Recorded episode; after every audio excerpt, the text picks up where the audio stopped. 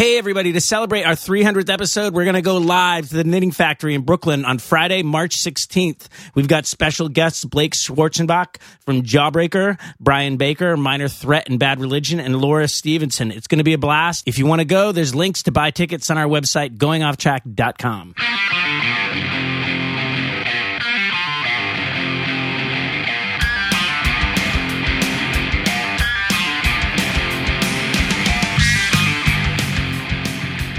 Hello, welcome to Going Off Track. Going Off Track, the podcast where we vary from what you would normally expect. And then go back to it. And then stay there for a minute. And then sometimes we go a little bit off track again. Exactly. Where are we now? Are we on track? You know, it's funny. We originally wanted to call this podcast Off Track. Yeah. And it was taken. Off Track. And I think Going Off Track is a better name, but at the time I didn't really like it that much. Too long, I thought. Seemed, yeah. Yeah, I agree. Yeah. But now it's... It fits. It fits. It fits. You know, if the shoe fits, right? Yeah, that's what they say. Or in the case of today's guest, if the Doc Marten fits. If the Doc Marten fits, yeah. Today we have... Which it did fit quite well. We have a very stylish guest on the podcast today. Indeed. Someone I have been trying to get on the show for a very, very long time. An old friend, Arthur Smilios. Yes. Me and Brad were just talking about Arthur's last name because I've known him a long time, but I've never said his last name out loud. Right. And I know it, but yeah. It's funny. It's funny how you have people like that where you're like... How often do you say people's first names, like in conversation? Not that much. I mean, last names. Last names. Yeah. Jeez. Loopy. I need a latte or something. Yeah, probably. I think maybe I had too much. Maybe a Girl Scout cookie. Yes, if you want Girl Scout cookies, hit up Brad. Yeah. Actually, yeah, I do. You should be using this podcast. Why didn't I do it? Yeah, goingofftrack.com/cookies. You can buy Girl Scout cookies from my dog. Is that a real... That's a real link? I put it up, yeah. You did? Yeah. Yeah. Seriously, if you want to support Brad's kids, goingofftrack.com/cookies. It supports the Girl Scouts. Supports the Girl Scouts. All of them. Yeah. And Brad's kids. Today on the podcast, yes, you may know Arthur from his newest band, World Be Free. You might know him from Token Entry. You might know him from Civ. Or you may know him as... From the precursor to Civ, Gorilla Biscuits. Yeah. Yeah. One of the most legendary hardcore bands ever. Oh, yeah. And in this podcast, we talked a lot about the making of Start Today. One of probably my favorite hardcore record and probably most people's favorite hardcore record. It's pretty good. Yes. So we talked a lot about recording. We talked a lot about... Talked about so much stuff on this podcast. Arthur is such a... Arthur talks quickly, too. He talks quickly, and he's a lot in. He's a very good storyteller, and the whole time this podcast happened, I was like, I can't believe we even had Arthur on sooner. Yeah. Like, we've talked about it. We've gone back and forth for years, and I'm so glad it worked out. Because, yeah, aside from being, like, someone who played on all these legendary hardcore records, he also is just a super fun and interesting guy, and... It's too bad that we couldn't talk more about, you know, like just specific instruments and stuff. Because I'm always curious, like what guitar people play. Yeah, he doesn't seem to really care about P basses or Fender. Or what particular model he plays. Some gear talk, and and we went really long on this one. So if all the gear talk doesn't make the cut to this podcast you're hearing, it will definitely make it into one of our Patreon outtake sections. Because it's too good not to put out there. So if you want to hear some serious gear talk, go to patreon.com/goingofftrack and join the team. Join the team, man. It's true. But we recorded this today, of course, at Pulse Music. Pulse Music. Yes, recorded this at Pulse Music. Props to them. Thank you, as always. Yes. Thank you, Stephen Grywalski. Thank you to the whole team, everyone over at Pulse Music. Thanks to Arthur for taking the time out to do this podcast. And yeah, let's get into this podcast with Arthur from Gorilla Biscuits and Civ.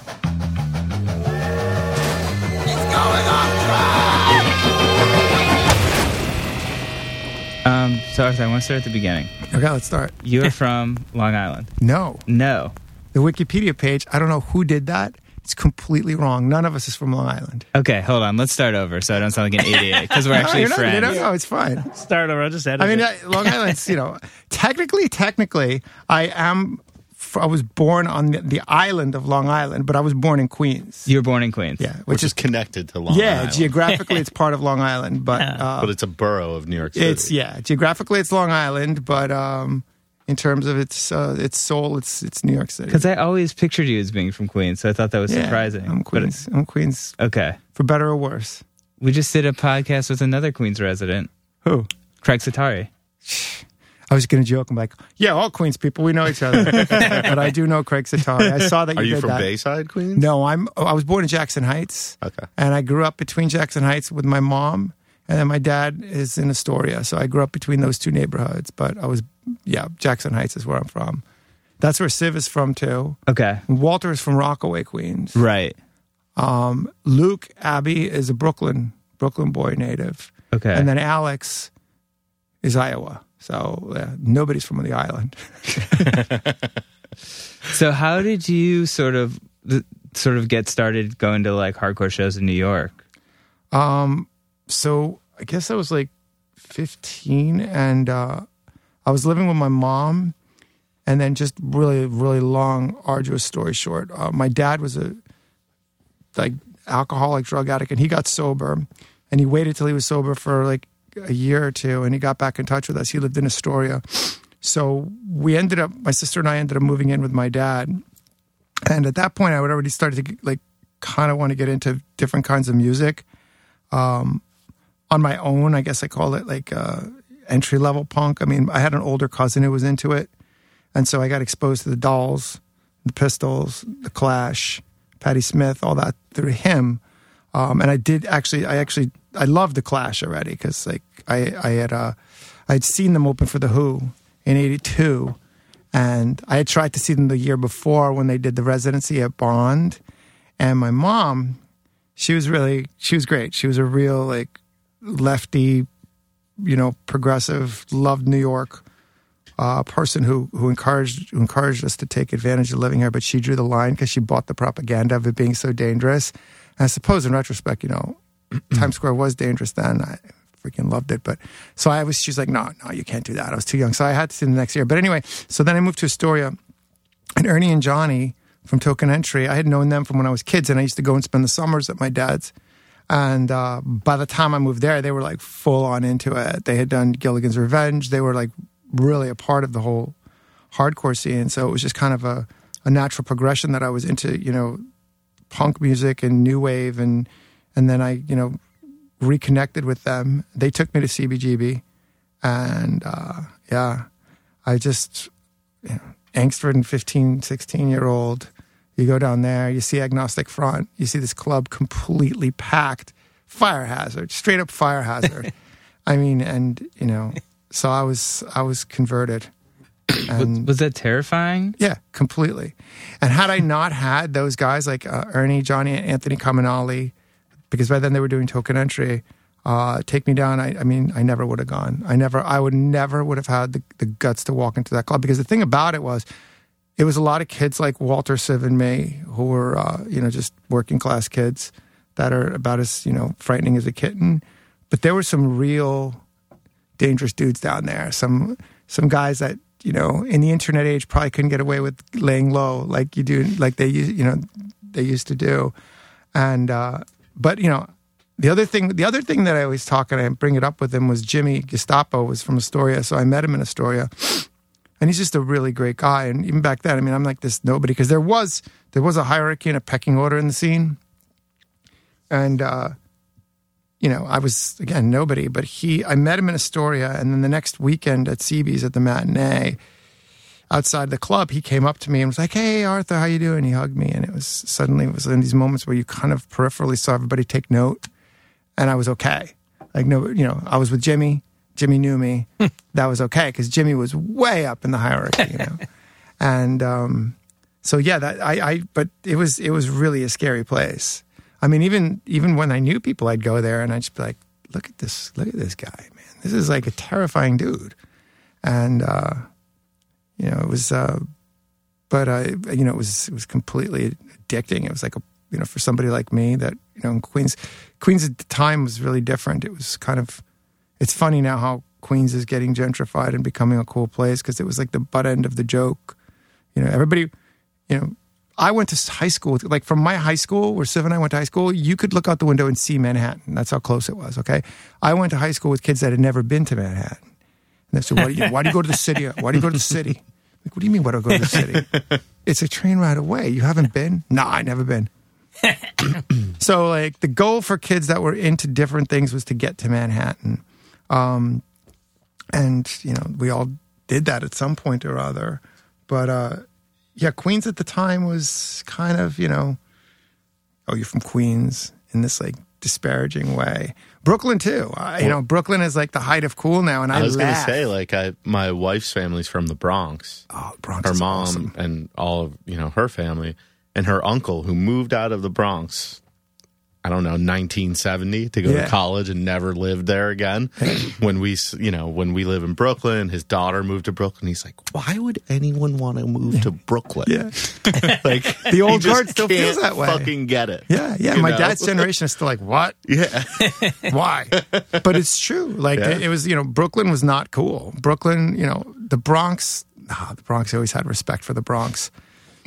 No offense to anybody, but Staten Island is just an afterthought that, you know, we always... Staten Island's Jersey. Yeah, that's it. We say Jersey could have it. I mean, just look at the way Staten Island votes and Jersey can fucking have it. But, yeah, so, yeah, I mean, the only... Manhattan was the cool borough. I mean, no, the Bronx, like I said, I've always had, like, this awe of the Bronx. Well, see, I remember I grew up in the 70s and Bronx was burning and going to Yankee games with my dad and seeing the South Bronx and not really understanding what was going on. Of course, not being a political person, not understanding, like, these are, you know, this is the disaster of capitalism and this is the, you know, systemic racism and such. I didn't get that. All I knew was, like, this is burnt out and this is insane. I feel like that even lasted into the early 90s. Yeah. Like, hell yeah. Yankees games in the early 90s was freaky vehicles. As fuck.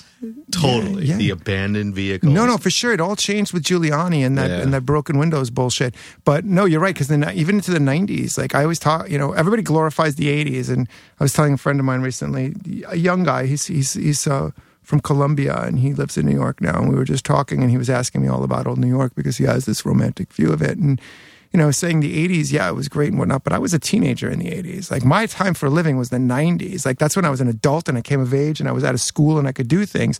And the 90s was, you know, living on the Lower East Side in the 90s. I lived on Rivington Street in this apartment that was, like, with two other people. It was this massive apartment with an outdoor patio in the back. Right on the Rivington second floor. Rivington and what? Between Ludlow and Essex. And I was paying $238 a month. Wow. Because it wasn't a legal building. Right. You know, that's in the 90s. That's deep into the mid-90s at this point, you know? And so, like, that's really things started changing in the 90s, but it didn't, you know, really manifest and hit, I guess, until the late 90s, early 2000s. But, you know, I hear, like, even the Bronx now is getting gentrified, like the Grand Concourse area. Oh, yeah. Bronx is the next spot, I have friends who move there. It's too far, man. So for me, it's close. It's actually funny. I live about a 10 to 15 minute walk from Yankee Stadium. Oh, really? Yeah, I live on 142nd between Broadway and Riverside. It's walk up to 155, walk over McCombs. And if you work uptown there, it's not that far. Wow. It's a different city. It is. It's a very different city. I mean, that's the funny thing. You know, my dad tells me stories that, you know, you don't know New York, but then he's like, well, my dad told me I don't know New York. And I guess I'll tell my kids if I have them, you certainly don't know New York. Yeah. I mean, I remember when, back in 1990, I had a second job. I was doing the sound at an off-Broadway show at the Victory Theater before it was renovated. And when I was doing this show was around the time that word came out that Disney was going to take over Times Square. And because really into 1990, 1991, Times Square was still Times Square. Yeah. And, and I just remember, like, the pushback with the artistic community being like, no, this is not how to do it. The way to do it is like what the group that I was with whom I was working was doing it. You do real theater, organic local theater. But I remember I would leave that job at night at like 10:30, 11 o'clock at night after the show, and sometimes I wouldn't take the train from Times Square. I'd walk down to Herald. Or I'd walk up to, like, 49th Street because it was so goddamn dangerous. I got mugged. Just being in the subway station. That I got mugged at this in the Times Square subway station in broad daylight at 6 p.m. on a September afternoon, evening. Shit. I had just picked up a 1962 reissue Fender Jazz Bass. I had put it on layaway. I'd worked my ass off. And I just picked it up, and it was a nice day out, and I had my wallet in my back pocket. I didn't have a jacket on to cover it or anything. And I'm walking down the steps, just happy as I could be, this Candy Apple Red 62 reissue J-Bass, stack knob. And the next thing I know, it was like 10 after 6. Next thing I know, I'm at St. Luke's Roosevelt. It's about quarter after midnight. And my arm is around my sister, and my friends and my sister and my old man were there. And I was walking out, and I'm like, it just, all of a sudden, it was like, what the hell is going on? And so my sister had this relationship. She's like, okay, you were mugged. You had amnesia for the last 6 hours. You're not going to your apartment. We're taking you home. I was just cut up. What had happened was they hit me over the head with, I assume it was like a slapjack or something. And they didn't take the bass, though.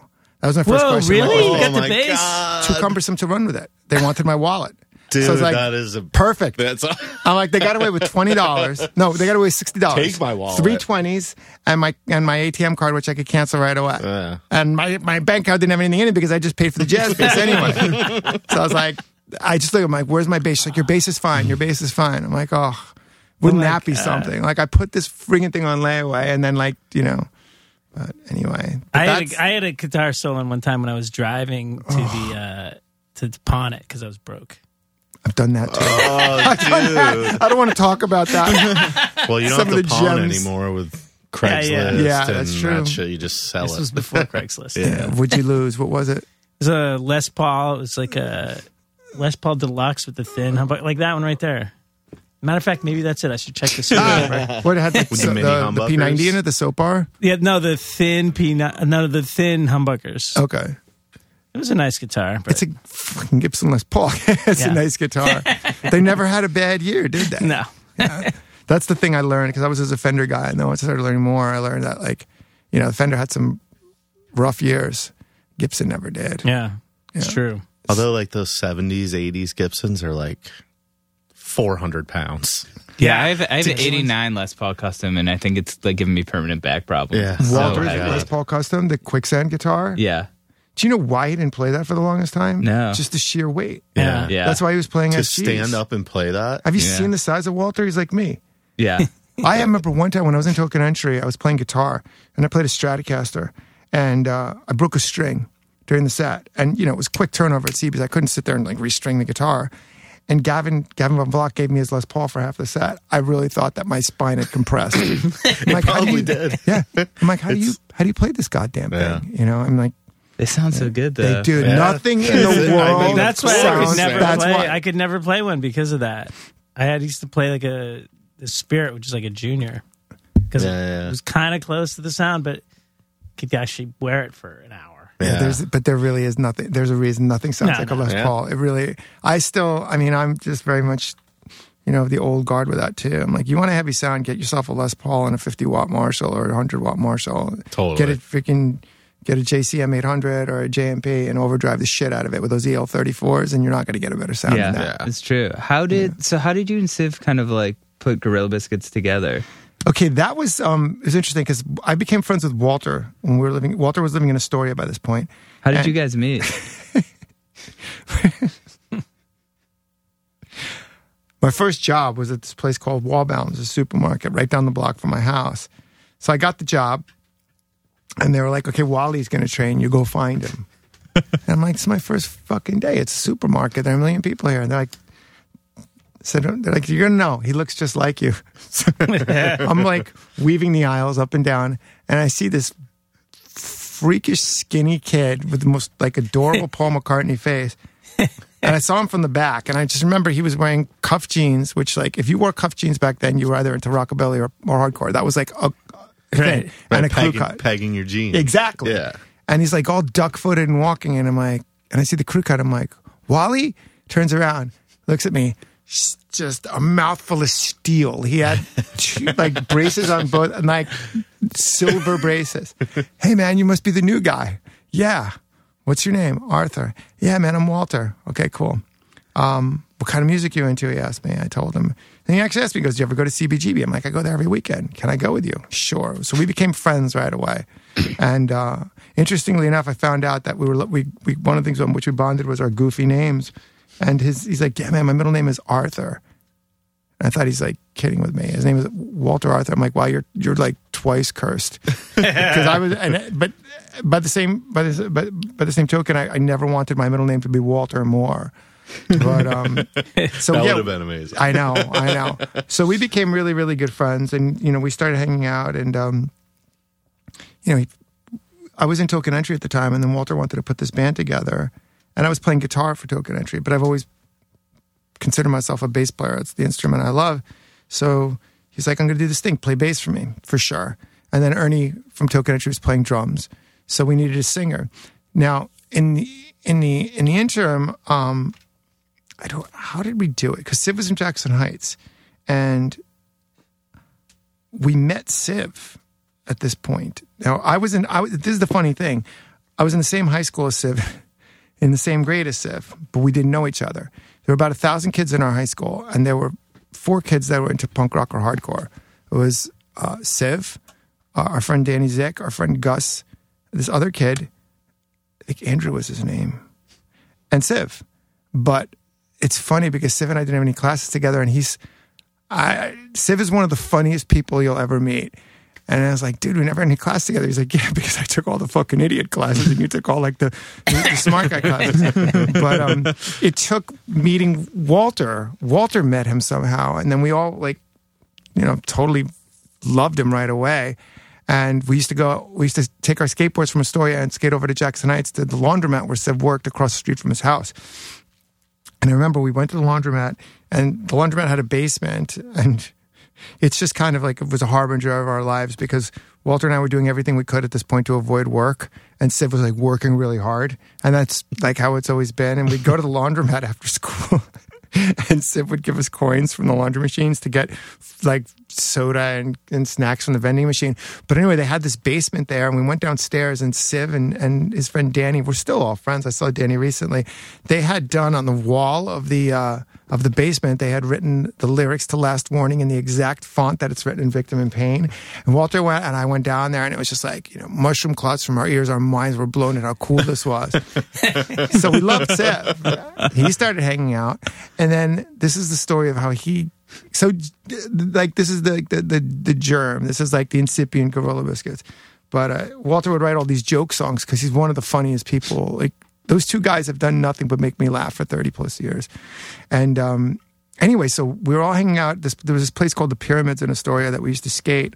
There were these, like, truncated pyramids outside of the Con Edison plant, and they were perfect for skating. So, like, all the punk rock kids would hang out there, the hardcore kids. Those are in a lot of skate videos from that time. Yeah. I remember that. They're in disrepair now. Yeah. I still go back to the neighborhood because I lived there until recently. My sister lives there. My dad lives there. But we were all hanging out, and... Only Gonna Die by Bad Religion was on because, you know, it's the 80s, we had boom boxes. And Siv starts singing along. And Siv has, like, really can truly sing. He's one of those people, I'm so envious of him because I can't, so I'm a terrible singer. Like, I can carry a tune for backup, but I wish I could sing. And Ernie from Token Entry was like, you should sing for Walter's band. You should sing for the new band. So, of course, you know, like, the extremely, you know, difficult vetting process. Sure, cool. So that's how that happened. And then, you know, Walter started writing all these songs, and a lot of them were really goofy. And then suddenly we kind of realized that we're onto something that Walter... I remember the song that made me realize that Walter really had talent and really could write a song was when he wrote High Hopes. At that moment, I thought, wow, now we're into something new over here. Like, this guy really has an ear for writing a catchy song. So, yeah, and then the original lineup was... And we have the demo, too, that we did in that summer of 86. It was Walter, Siv, Ernie playing drums, and myself. Yeah. What was it like? What was the process like of making Start Today? Because I feel like kind of like today, that's probably like, if not the most legendary hardcore record ever, like one of them. Wow.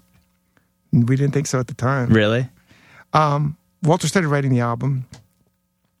And we got signed to Revelation Records, and Rev had some success at that point, so they had a little bit of money. And we had a budget, so rather than listening to Youth of Today and Judge, who basically told us not to do it, we went to Chungking. We started recording at Chungking. Now, Chungking, what they did great. They had no idea how to work with punk rock and hardcore. And, you know, we got the worst hours. I remember... we would record at like 2, 3, 4, 5 in the morning. And I remember it was wintertime, and I lived in Queens and Luke lived in Brooklyn, but the studio's in Manhattan, and we had to be there at like 2 o'clock in the morning, and it's freezing outside. So I remember Luke and I going and getting taking a nap at my ex-girlfriend at her dorm. She lived at Weinstein on University Place because she was a freshman at NYU. And we got up and we went and recorded there, and they just treated us like we were trash. It was really kind of funny and annoying. And I remember we had an engineer who had like a really serious coke problem, and one night he didn't have any coke and he was just so friggin' irritable. And Walter and I were like goofballs at the time, and we were like making up these songs. These stupid, annoying songs. It's also like you're the client. Yeah. I know! We're giving you money! So Walter and I at the time, we recorded Start Today. I recorded it on a 1973 Precision bass that had been stripped down to natural wood, and Walter was recording it on my Stratocaster that I had sold him, my Stratocaster that had also been stripped down to natural wood. So they were both like these ash body Fenders with black pickguards, and they were right next to each other. So, of course, Walter, having to make a joke of everything in life, it's like, wow. I said, it's like, wow, look at that. Our instruments complement each other really, really nicely. So Walter made up this song. And he was like, so the song is Tall and Skinny, because we're both tall and skinny. So he's like, the song is, we're tall, skinny, and we have the same guitars. We're tall, skinny, and we have the same guitars. And then he does the harmony, tall, tall, skinny, and we have the same guitars. And then it ends with, at the first verse, it ends and he goes, well, I'm a little bit short, but I have the same guitar. And it repeats. And at the end of the second verse, he drops out, and I go, he's a little bit short, but he's as skinny as me. It's a good hook. It's already in my head. Dude, it'll never leave your head, and you're going to lose your mind and hate me for doing this to you. But the thing is, the night that he didn't have his coke, and he's like, he was actually crawling on the floor, like looking. Yeah. So we're like bored. We're paying for this, and it's freaking 3 o'clock in the morning, and it's freezing outside. So, we start singing the song. It's like, guys, no tall and skinny tonight. No goddamn fucking tall and skinny tonight. So I look at Walter. He looks at me. Because we're tall and skinny. So anyway, we finally realized soon enough like that wasn't happening. So we put an end to that and decided we were going to record it at Fury Studio. And that was the best thing we did because Don Fury knew us. We had done the demo there. But I remember recording it because we did it on videotape. That was the technology at the time for the least amount of noise. You recorded on videotape. Wait, when is ADAT? It's before ADAT. It was done on either, was it on Beta or VHS? I just remember Don had a bank of 4. That's the ADATs. Those were the ADATs. That's what they were. Yeah. This was like when, like in the early '90s. It looks like a. In between when was it? 89. Oh no, it couldn't have been ADATs. Late 88, early 89. But Don had a bank of ADATs later. I think this is before. I think it was actual video, like videotape that he used. Yeah, and so Walter's writing the album, and I'm just thinking, wow, this guy is really just progressed. Like he's hit a new level over here. And when he came out with the song "Start Today," I was just like. And then Competition, it's like, dude, you're just... And then we were done with the album, I remember. And he's like, I have one more song. We got to learn it and do it. And the song that almost didn't make the album was New Direction. No way. Wow. Yeah, it was the last song. Really? The last song. Yeah, last song. Uh-huh. And then the interesting thing about that album is that initially the songs they were a lot more melodic. And then, we decided... to rough it up a little bit. And I was against it. I'm like, no. He's like, we're such a soft band. I'm like, yeah, that's what we are. I'm like, we have a singer that can sing. How many sing it? I'm like, Richie can sing. Richie Birkenhead can sing and Siv can sing. We're like the bands in New York that have singers that can sing. What was melodic? Like there was a more melodic... Yeah. Like okay, so you know the song Cats and Dogs? Yeah.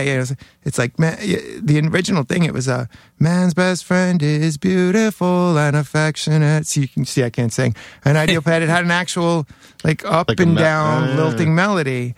And there's some others I can't think of. Like because it's funny, I thought even like out of bands from that era, your band was so melodic. Like, yeah. The hooks and the melodies. That was the thing. That's what I'd say. Yeah. Or competition. So you, okay, so the bass line, I picked up the melody on the bass line to the chorus of that, where it goes, because it originally was memories of better days. And like they roughed that up a little bit, you know, and I got outvoted on that, but that's fine because I didn't write the songs. You know, I sat there and I was obstinate about it. I'm like, no. But in the end, it's Walter and Siv. Like they're the, you know, the guys that are making it happen. And I guess it turned out okay. But it's funny that after all these years, after not hearing the original versions for so long, they're still stuck in my head, those melodies. But, so yeah, I remember we went into Don Fury's studio and we did it in like no time at all. It didn't take long at all. And the atmosphere was just so much better. Yeah. I do remember very distinctly when they still called the Super Bowl of Hardcore in January of '89. And that ended up being the picture of me on Star Today is taken from that show. We ran directly over to the Ritz from Webster Hall, the Ritz then. Nothing now. We ran directly over from the studio, and Chris Williamson's like screaming at us because we were late. Get the fuck on stage. I'm like, yo, dude, just calm down. But I remember as we walked in, people knew we were at the studio in the scene. And that was like, the Super Bowl was like, everybody showed up. So Super it was, Bowl, you know, like 1,500 kids. So kids that didn't show up at every CB's matinee were like, oh, yo, you guys, I heard you in the studio. And it just felt kind of cool to know that we had like already generated this buzz that people cared about it. But the thing is, I didn't think people understood, like, you know, I think the 7-inch had a couple of songs that gave an indication. And then the compilations we did, but I didn't think that, you know, I didn't expect Walter to write the things that he wrote, and he still does this to me to this day, and the things that everything he writes. And I kind of like was harassing him recently because a few years ago we were doing the Walter Schreifels project, and he wrote some of these really catchy, amazing rock and roll songs and pop songs. And I just looked at him, I don't know, the last few months, like every so often I'll bother him about this and just be like, dude, you just need to put those songs down. Let's go in and put these 3 songs down and just re-release them. Yeah, man. I'm like, you don't have enough on your plate, do you? That's my joke with him now. I'm like, hey, so Walter, you need a new project, don't you? I don't know what I'm doing, Arthur. Why do I keep doing this? But let's talk a little bit about Don Fury, because yes. So we've had a lot of bands in here who got their start in that fucking basement, and we've never talked about Don Fury. Oh, and I work with Don Fury, and he is a phenomenon. Yeah. And back then... And a character. Yeah, and a full-on character. A total character. So just describe the studio at the time. Yes. Okay, so it's on... which is on a very prominent Spring block. Street. Yeah. It was Spring Street in Little Italy. And he lived in... Did you ever go into his apartment? Yeah. He used to have the parties. Yeah. He lived on the first floor, which was like a storefront. Yeah. And he had the basement, which his studio was in. And, like, I've been there for parties when his neighbors would throw fucking shit off the roof, like water and shit, because people are spilling out onto the street. Yeah. You know, like... But he had kids, too. That was the thing. He did have kids. He was divorced, and he had these 2 kids that were there half the time. Yeah. But the studio was, like, you know, sonically and everything, it was horrific. It was just a fucking basement. It was a basement, with a tiny little control room. And he had his outboard. He literally had 2 of those DBX compressors with the slider on them. And that was all he had for compressors. But dude, he did everybody's records, like Siv, Gorilla Biscuits, Quicksand. He did all the first, all the early is really shit. What put him on the map. Right. Yeah. But you go into the studio, you know this. So you're walking down Spring Street, and so anybody walks down any street in New York, you step on them. On the metal doors that are against the sidewalk. Well, to get into Fury's studio, those metal doors opened up, and there was a concrete staircase that went down. And I can't count how many times I hit my forehead. Yeah. So you go downstairs, and there it is. You walk right into the control room. Right. So the control room was the width of whatever the plot is. You know, how wide is that? 12 feet? Yeah, at the most, yeah. And maybe 6 feet deep. Yeah. And then, you know... a good 3.5 of those feet are taken up by whatever the board is. So there's like this little couch and like another chair. And then to the right of the board, and then there's the window. And to the right of the board was the door to go into the actual studio. Studio had a carpet that was probably about as sanitary as the floor of CB's, because God knows what had been spilled on it. Never been clean. And, you know, you just set up your equipment in this one big room, but in the back right corner, he had the fishbowl. That's where the drum booth. Were. No, I'm laughing because I've got the best story about things that happened in there. And you would play live. Yeah. And, you put the headphones on, which to us, mind you, this is my first experience in a studio. I'm thinking this is the most pro thing in the world. And it was comfortable, though. And, you looked at Don and he was in there and you laid down the tracks and then you started with the overdubs. And Walter and Don had this great, great rapport. They kind of knew. I remember when we were recording the Civ album, Set Your Goals, right on the heels of that, Walter was actually simultaneously... he was working on Manic Compression. And it was a beautiful spring day. And I stopped by the studio because we were gonna do the tracks for Don't Gotta Prove It. At a 51 reissue custom shop, Butterscotch Blonde, Fender Precision Bass, which was a casualty of a pawn shop. That's the one I don't want to talk about. But I was living on Grand Street at the time and I walked over and I was like, hey, Wally, you're already here. He's like, man, I'm always here. He's like, I'm always here. Don and I are becoming like sleestacks because we never see the sunlight. Our eyes are just getting really big and hypersensitive. And anyway, so they'll go to the fishbowl story. So, and both of them involve Sam Siegler. So we're recording one day. So I'm looking over at Walter. Like, I'm listening to Sam, but I'm looking at Walter. And all of a sudden, so the way we're set up is that as I'm facing Walter's, the fishbowl is to my right. So wait, we should tell you what the fishbowl is. Yeah, it's the drum. Oh, right, I didn't even explain what it is. In the corner, he had put basement. Like plexiglass, a plexiglass curved wall. A half circle. Yeah, that was like to shield the drums from bleeding into the rest of the room, which just made him sound terrible. But... anyway, go ahead. So I'm watching Walter, and then all of a sudden I notice peripherally I notice a flash of light, and I turn around just for a second, the drums stop, and I see Sammy running for cover like this, holding it for cover. He had hit the light bulb over him, and it exploded all over him in the fishbowl. The ceiling's only 7 feet, man. I was losing my shit laughing. Another time, it had gotten so hot in the fishbowl that Sammy just threw up all over the drums. I remember going in there between takes just to see how it was.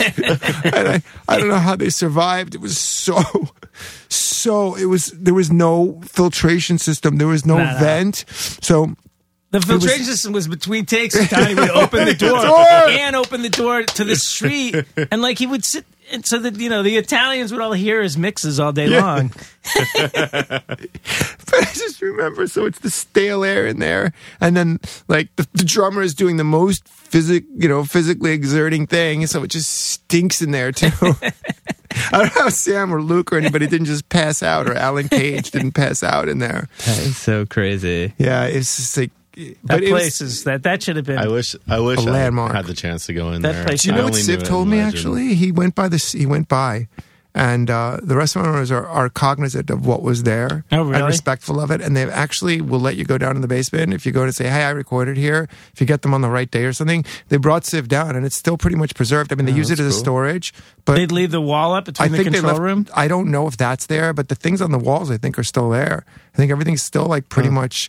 Yeah, I don't know if the fishbowl's still there, but I've got to ask Sid. But he went in about a year or two ago, and he was telling me, he's like, yeah, they're really cool. Wow. Yeah, I went in and I was like, I just went in, and I think he just said to them, hey, I used to record downstairs, and they were really receptive to it. Like I said, they're aware of what the history of that place is, and, just another thing, gone. And it's funny now with recording, because, later on with Civ, we ended up recording at Bearsville Studios on this massive Neve board that supposedly was the board they used for Quadrophenia. Whether that's true or not, I don't know, but I want to believe it. Right. Because I want to believe that I played bass through the same board that John Entwistle did. It's true. It's probably true. It's Bearsville. But yeah, that studio was incredible. Yeah. I mean, I remember... just I went into the storeroom of that studio, and I was just amazed at the tubes that they had and the amplifiers. I mean, the bank of amplifiers I used to record the second Civ album. And then, so afterward, and now you look at recording the way it is, digital and whatnot, and then, you know, it's really primitive when you think of what Fury was doing. But for us at the time, it was cutting edge. Like, oh, you're going to do this to cancel out noise? That's brilliant. And it was our first experience with you know, drop-ins and overdubs, and punch-ins rather, and overdubs. And it can be pretty disorienting if you've never done it before. Yeah, I just thought it was like, magical and cool. Because, you know, most of the bass lines I got down live, but they're, you know, I'm a human being, and you know, you go slightly off, and I was like, oh my God, we can just do this? And now the way it's done is just so much different. Yeah, it is. You know, it's like, oh, we can pick that up, but I feel like, stretch it out, compress it, you know, like. I feel like especially like for singers, even in the digital age, just hearing themselves in headphones for the first time, like I'll always ask someone, have you sang in headphones before? Yeah. Oh yeah, it is. Because it's so, people get super freaked out. Yeah, and, like, it's disconcerting, I totally lose their ability to sing. I had a question about, when Charlie came on the podcast, he talked about Civ opening for Kiss at MSG and he took the subway there. Yeah, so did I. You did too. I was gonna. That was my question. Yeah, that's when I was living on. Was I living on Rivington at the time, or was I living? Where the hell was I living? I moved so much. During those Civ years, I ended up actually giving up my apartment, and I would just because we were always on tour, so I would crash with my sister on 81st Street in East End. I don't know where I was staying at the time, but I had my jazz bass in a gig bag, and I used the P bass. I was using the P bass. And I had a new gig bag and showed up at Madison Square Garden. Like, I'm the support act. What do you remember about that show? That they're dicks. I didn't want to do the show. Really? I was outvoted 3-1 because we were on the Warped Tour. I mean, in retrospect, I'm glad we did it because it's something to say. Mm-hmm. But I was like, wait, so we're going to drop off the Warped Tour for 2 days, pay money to fly home, open for Kiss, get no respect, no money. Because at that point, Gene Simmons was saying, even Alice in Chains didn't get paid when they opened on that tour. Wow. Yeah, he's like, the payment is the honor of opening for Kiss. Oh, my gosh. That's like the most Gene Simmons thing. I just want to sit down and be like, dude, you do know that you're just a grown man wearing kabuki makeup that's playing mediocre songs. And the only reason people come to see you is because of your show, because to your credit, you put on an incredible show, but your songs pretty much suck. Yeah. You're not a bass player. You're what I call a bass abuser or a bass molester. Night Bob told me the best Kiss story. You know Night Bob? No, I don't think so. The guy, he used to Night Bob. He used to do sound at like Don Hill's and he's oh, then I definitely know him. And they call him Night Bob because he used to work. He got to start working at the music building on 9th Avenue. I was there the other day. There was a day bob and a night bob. No, nice. But night bob is like this roadie. He used to roadie for like the Dolls, and then he roadied for Kiss. Yeah, they came out of the same scene. Yeah, and he said that besides the fact that he said that Kiss loved the New York Dolls, they would whenever they were planning a tour, Dolls. They would talk about. Oh, remember when we were there with the Dolls? Like how awesome that was. Yeah, because they owed the Dolls. They took from the Dolls, and the Dolls were actually good. Yeah, yeah. He said. They were doing this tour that was later, you know, not a reunion tour, but like a tour in like the 80s or late 80s and he said, or maybe early 90s. And he said, you know, they showed up at the stage where the rehearsal was going to be, and they're waiting for Paul and Gene to show up. And he looks up, and here come these two guys walking in like gym shorts, like 70s gym shorts. And they sit down and they start talking about the tour. And the whole time they're just like kvetching about, well, if we're going to... Okay, Cleveland, we can't stay at that hotel we stayed at last time. That was terrible. And, they literally couldn't talk anything about the music or the show or the venue. They were just, just bitching. He's like... And it was like... He goes... Like a couple of old biddies. He said it looked and sounded like I was in the room with two old Jewish ladies. Was it Paul and Gene? Yeah. That's kind of cool. Well, I have mad respect for Ace. I mean, look, I'm definitely, talking shit about Kiss, but... It was cool. I mean, one more thing. I do have a cool David Johansen story, and I'll tell you guys in a second. That happened just weeks ago. But one thing that also struck me is that I wanted to get to our dressing room. And so I went to walk down the hall, and security's like, you can't go down here. And I was like, all access, I'm support. They're like, no, that's Kiss's dressing room is down here. It's like, I will walk by it and not look in. They're like, no, you got to walk around. I had to take this massive circuitous route. I was like, okay, what if I tell you that I don't give a shit about them, and I don't even like them. Sorry, buddy. It's like, wow. All right. But the best thing is that Civ won that crowd over, and it was not an easy crowd. That is not really? Not an open-minded crowd. The night before, apparently, DJ and it had stuff thrown at them, and we're like, so Civ's like, I'm just, fuck it, man. I'm reaching deep inside and getting my queens out. We walked out on stage, holding my 73p bass. We're dressed in this, like, vintage fucking clothing with brothel creepers. I got my hair in a freaking, in a fucking massive quiff. And so we walk out, and there's a spotlight.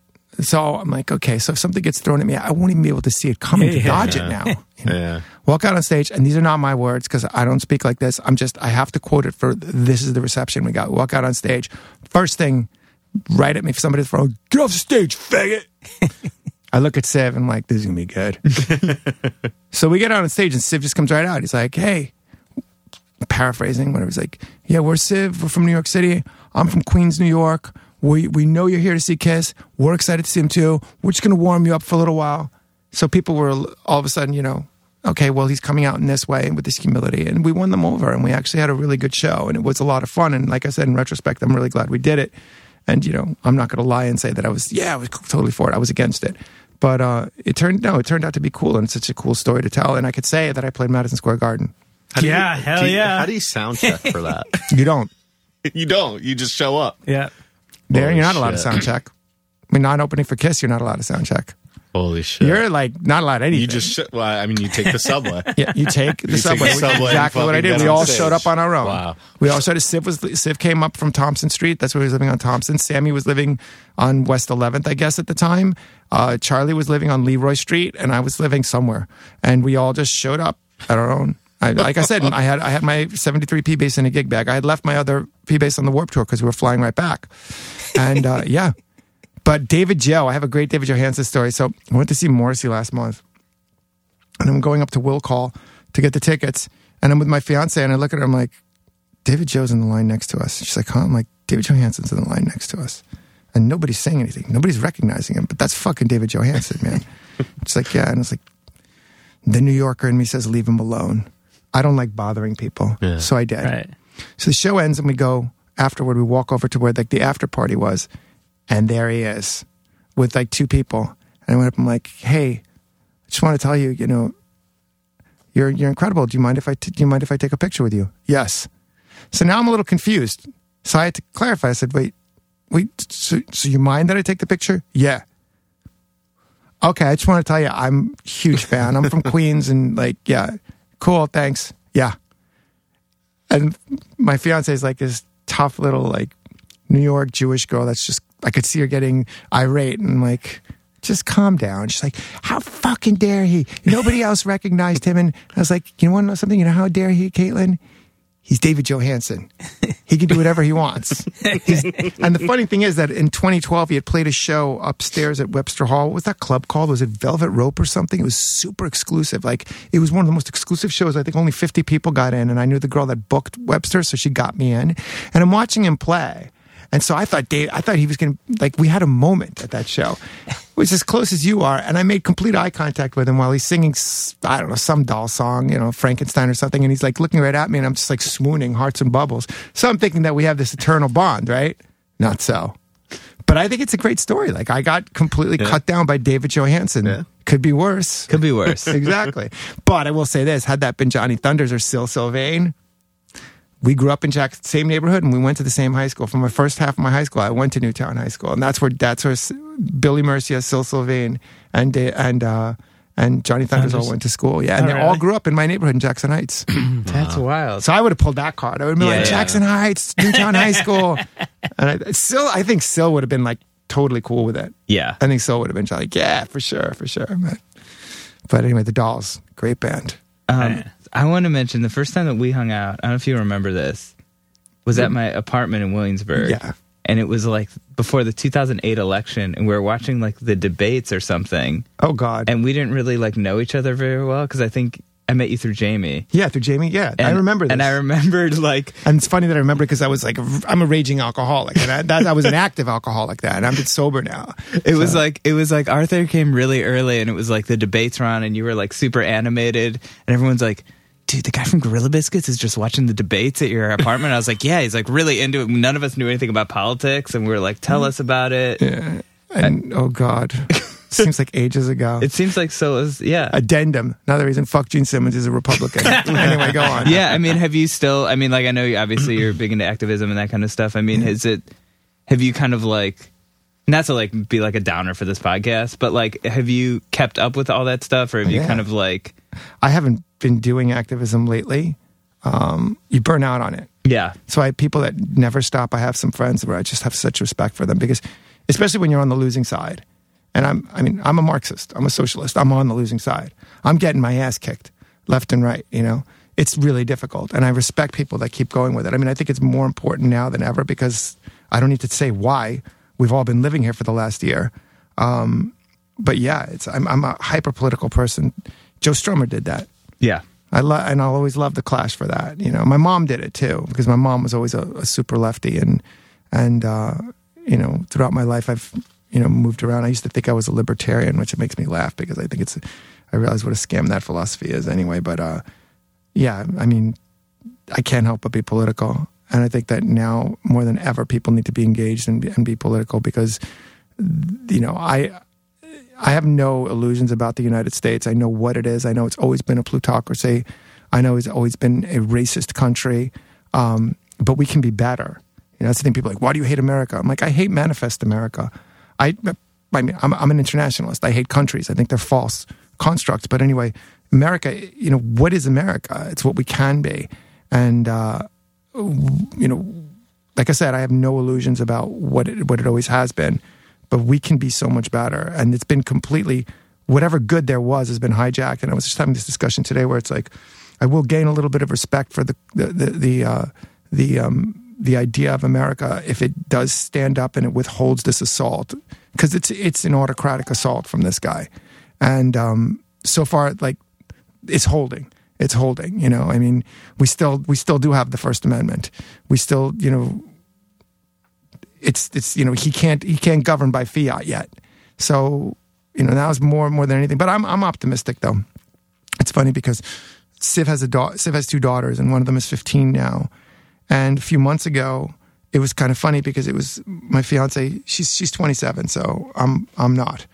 So I kind of lucked out with this amazing, incredible person. But she was. We were talking about Siv's daughter, and she was. And I was like, "Did you realize the next presidential election, she's going to vote?"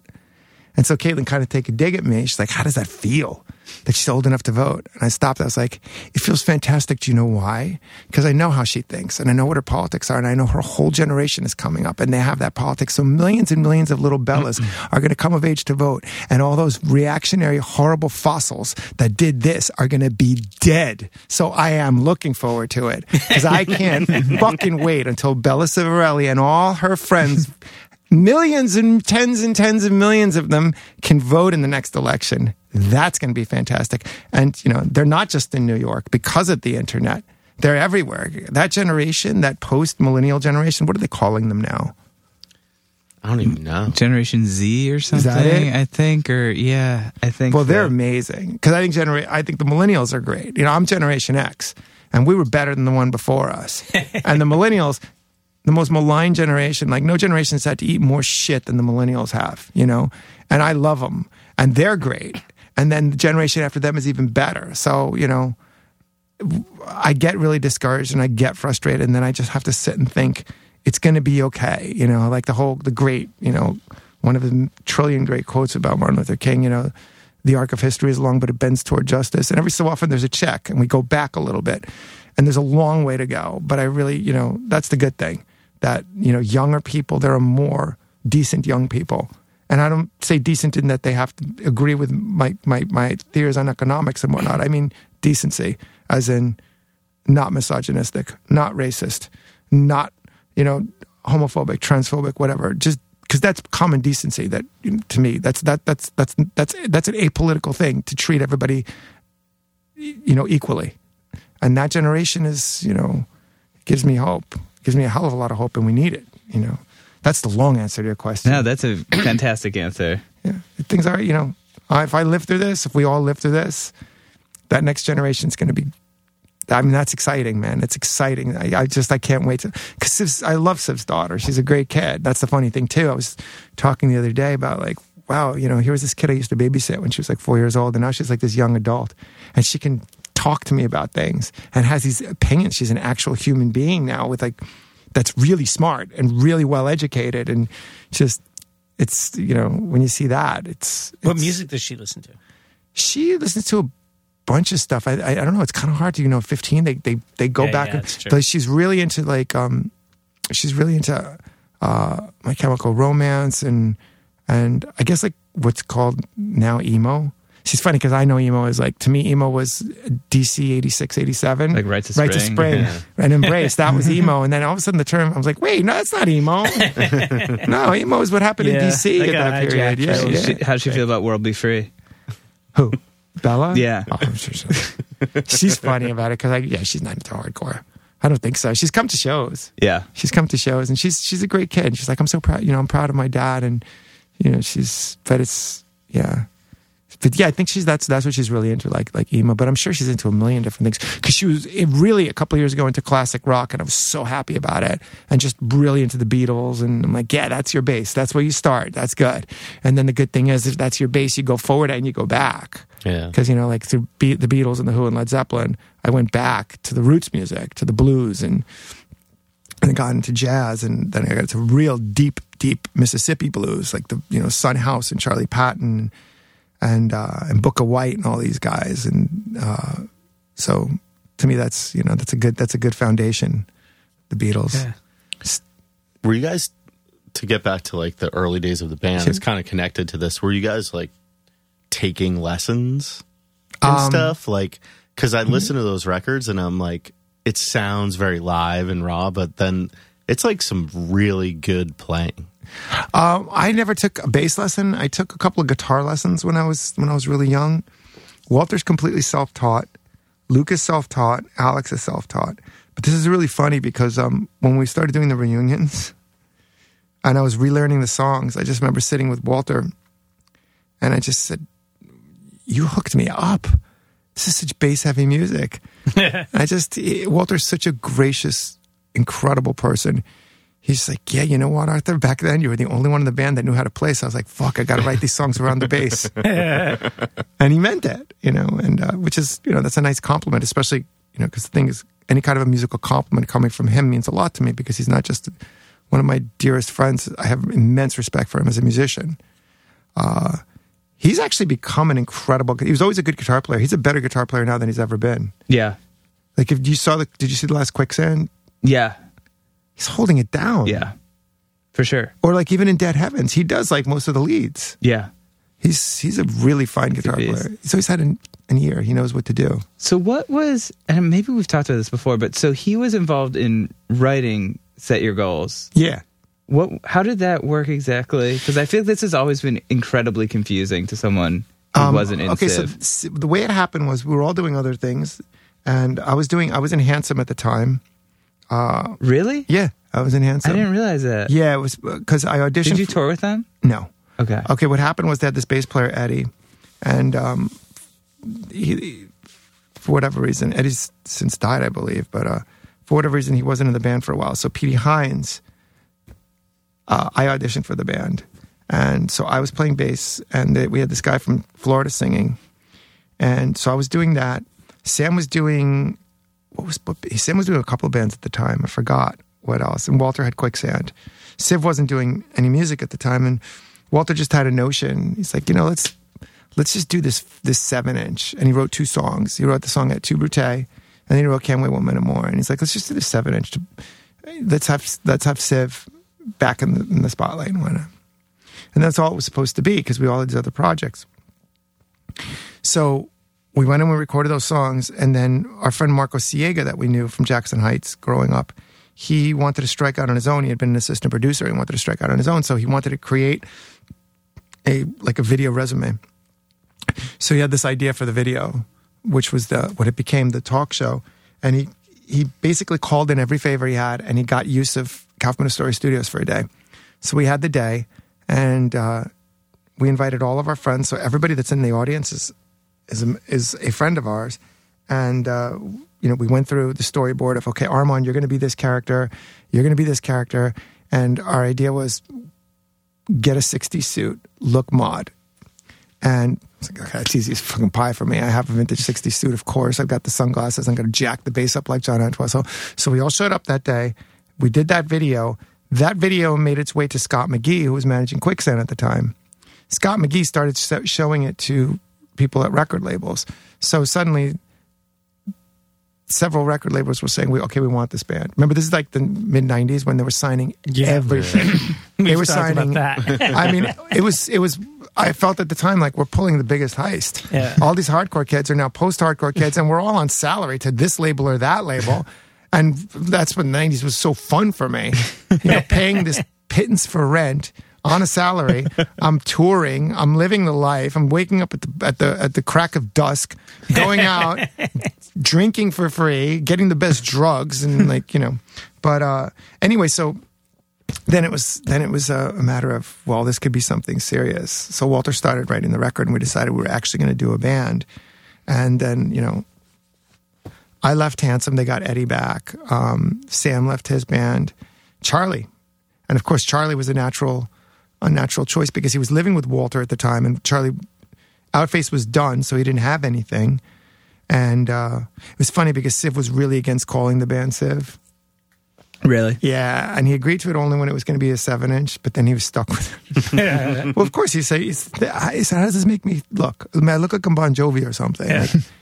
That's what was so awesome about it, though. I know, I thought it was kind of cool. You're like, I know that guy. Yeah. From this hardcore band. Oh, now he's on MTV? Yeah, that was weird. That was really, really weird because I remember MTV actually, there's another band called, were they called Compulsion? They were from Ireland. And they had done a video that was a similar story. And MTV called up Scott McGee and said, you need to get that record out because this video is ready. And we're putting it on hold because we want to break Siv. And I remember the first time it was playing on MTV, and then it got put into the Buzz Bin in heavy rotation. And I remember the first time we heard ourselves on the radio, we were on the Warped Tour in Atlanta. We were in a cab. It was Charlie, Sam, and me, and we had a few.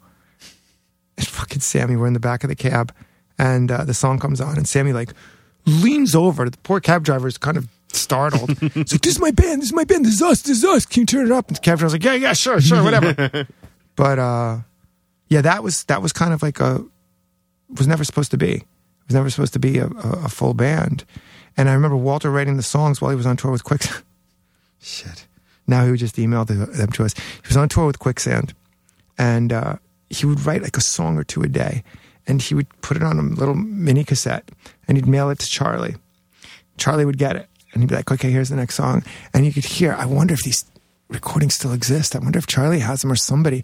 It's him in the back lounge of the bus playing his guitar without an amplifier and whispering songs in. I think about, how Jane Weedlin wrote Our Lips Are Sealed. She did it with a tape recorder when she was in London, and she sang it, whispered it because people were sleeping. And every day, hey Charlie, I got another tape. So it's like Walter. Choices made or something, and it's on this little tape. I'm sure all those songs. That's how he said he wrote them crazy. On the Quicksand tour. Yeah, yeah. And then he came back. That'd be awesome to release. It would be funny. Singing. Yeah, that'd be brilliant. But and then that became a full album. That was a lot of fun to record. That record was a blast because that's the time that I mentioned before where Walter was doing Manic Compression, then finished the Manic Compression sessions, and the Siv Set Your Goal sessions would start. And so he just basically lived in Fury Studio. It's kind of I'm just realizing now that's kind of been Walter's MO all along. Bite off more than you could chew. Just keep doing things. And do so much and leave no time for yourself. Yeah. But also helps to be really good at writing songs. A lot of people, no one could really pull that off. Do you know how many songs this guy's thrown away? No, I don't. I don't either. But I do know that there are songs that he's just... Walter does this. This is a Walter thing. I'm rubbing my chin if anybody can't see. So Walter is, I don't know. I guess it's a good song. I don't know, though. And I'm not in any way making fun of him. I'm amazed by him. because some of these songs I'm thinking of right now are just such, they're so perfect. They're such perfect, catchy pop tunes. And I love working with him. He's a lot of fun because he gives me a lot of latitude. It's like, yeah, just, and what I love about him too is I trust him so much. If I'm doing something on the bass and he suggests something else, I'll listen to him, because that's the other thing. He's an amazing bass player. Not a lot of people know that.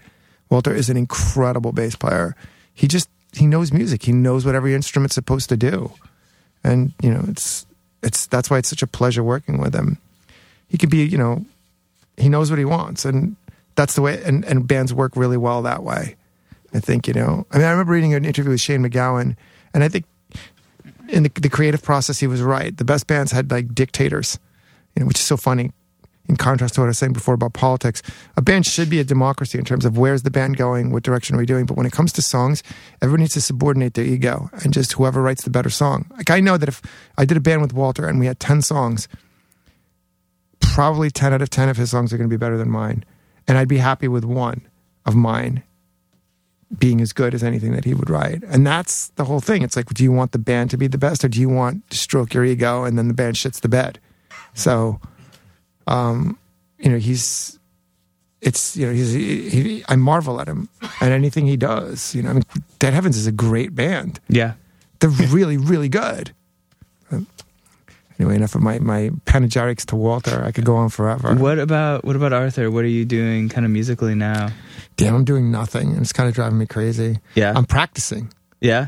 It's funny too, because I went to one of your, when you were doing those open mic nights in Astoria, I went once. Oh God, my God, those were, it was amazing. We went up there. I went up there with Jamie, and none of these people knew who they were. Just saying, Arthur to some guy in the neighborhood, and he was playing songs acoustic. Yeah, I should record those songs someday. Yeah, I thought it was good. I have about 20 songs I've written. Some of them are pretty good, but I've done them on GarageBand, but my voice is not. It's not a lead singer's voice. I got to find somebody who can sing them, because they're cool. They're like very different, and I just wrote a bunch of stuff.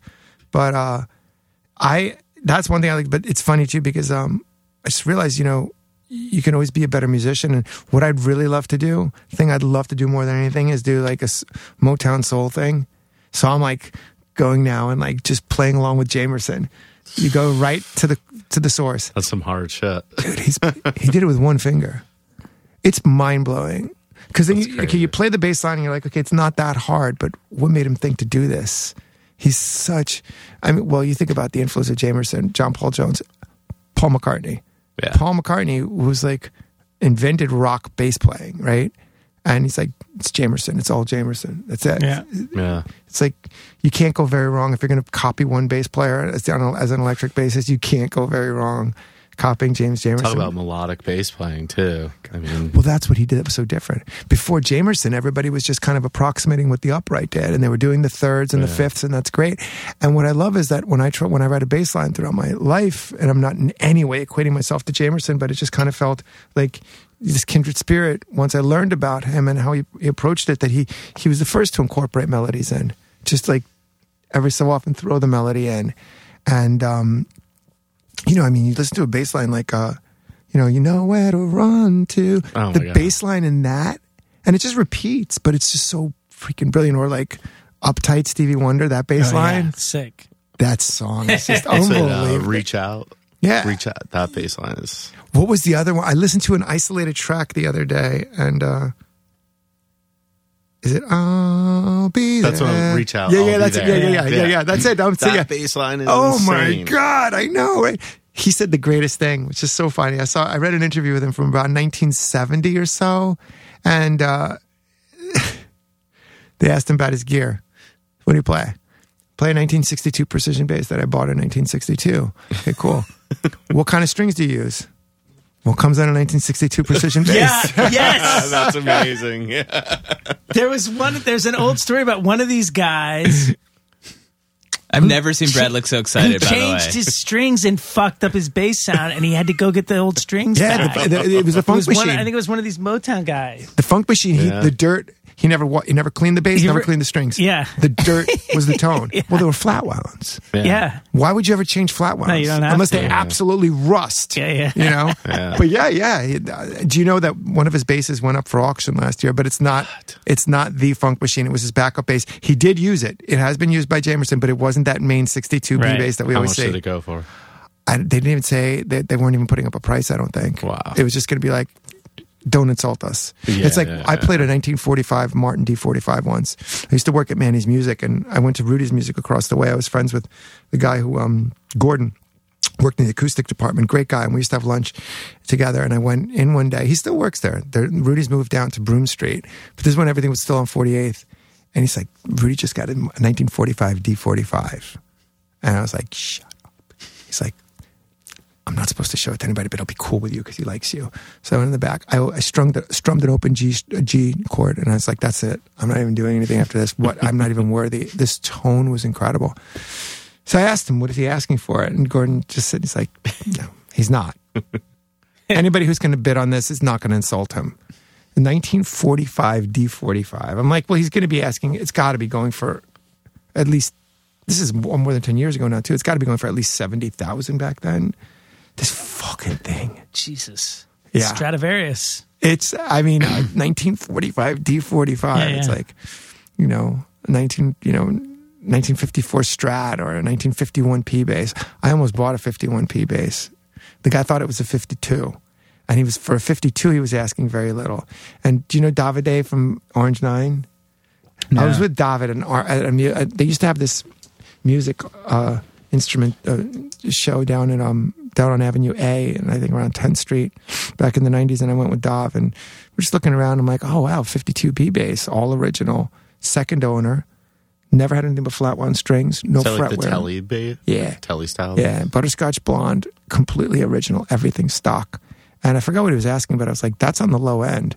So I look over, I look at the serial number, and I'm like, Dov, come here. He's like, what? I'm like, dude, that's a 51. He's like, yeah, how do you know? I'm like, I know Fender serial numbers. I was like, that's a 51. You do know what that means, right? That's a massive difference. Like, 51 was the first year. Those are the first precision basses. Just that, the 52 could have been a better instrument if you had two of them, but the 51's going to be worth more because it's a piece of history. And I'm like, I can't do this to the guy. I can't rip him off. I can't fucking... He's like, what are you, fucking crazy? I know that guy. He's a piece of shit. And I'm like, I can't do it, man. I can't do it. And I didn't pull the trigger. And I'm actually glad I didn't, because I got into some weird times after that, and I probably would have sold it for even less. And I'd rather never owned a 51P bass than owned one and let it get away.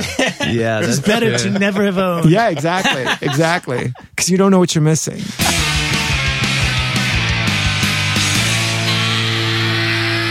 All right, that was a fun one. Whew. This is one of those podcasts I looked over, at like 17. I looked over at the clock at 17 minutes. I'm like, fuck, 17 minutes. He said so much already. Like, is he going to be able to keep going? Yeah. And yes, he did keep going. And where we ended this podcast was not the end. It actually, there's a lot of gear talk after. There's about 18 minutes of gear talk afterwards. If you're a tonehead. You go over to patreon.com/goingofftrack. And you can join the team at any level. There's a few different levels of commitment, but it doesn't take much to get to check out the outtakes and stuff like that. Yeah, so. Yeah. If you want to support the podcast and hear those outtakes, you can also hear bonus episodes, get it early. I have never wanted to own a P-Bass till talking to Arthur, and it's so infectious that now I'm like, I think I need one. Not only do you need one, but you need a 51. Yeah, right? I need a 51.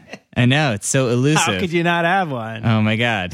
Yeah, that would change my life. But yeah, thank you to Arthur. Check out his latest band, World Be Free, with Sammy, and also with Scott Vogel from Terror and Slugfest, Despair. So they put out a record a couple years ago. That's great. Members of Judge too, I believe.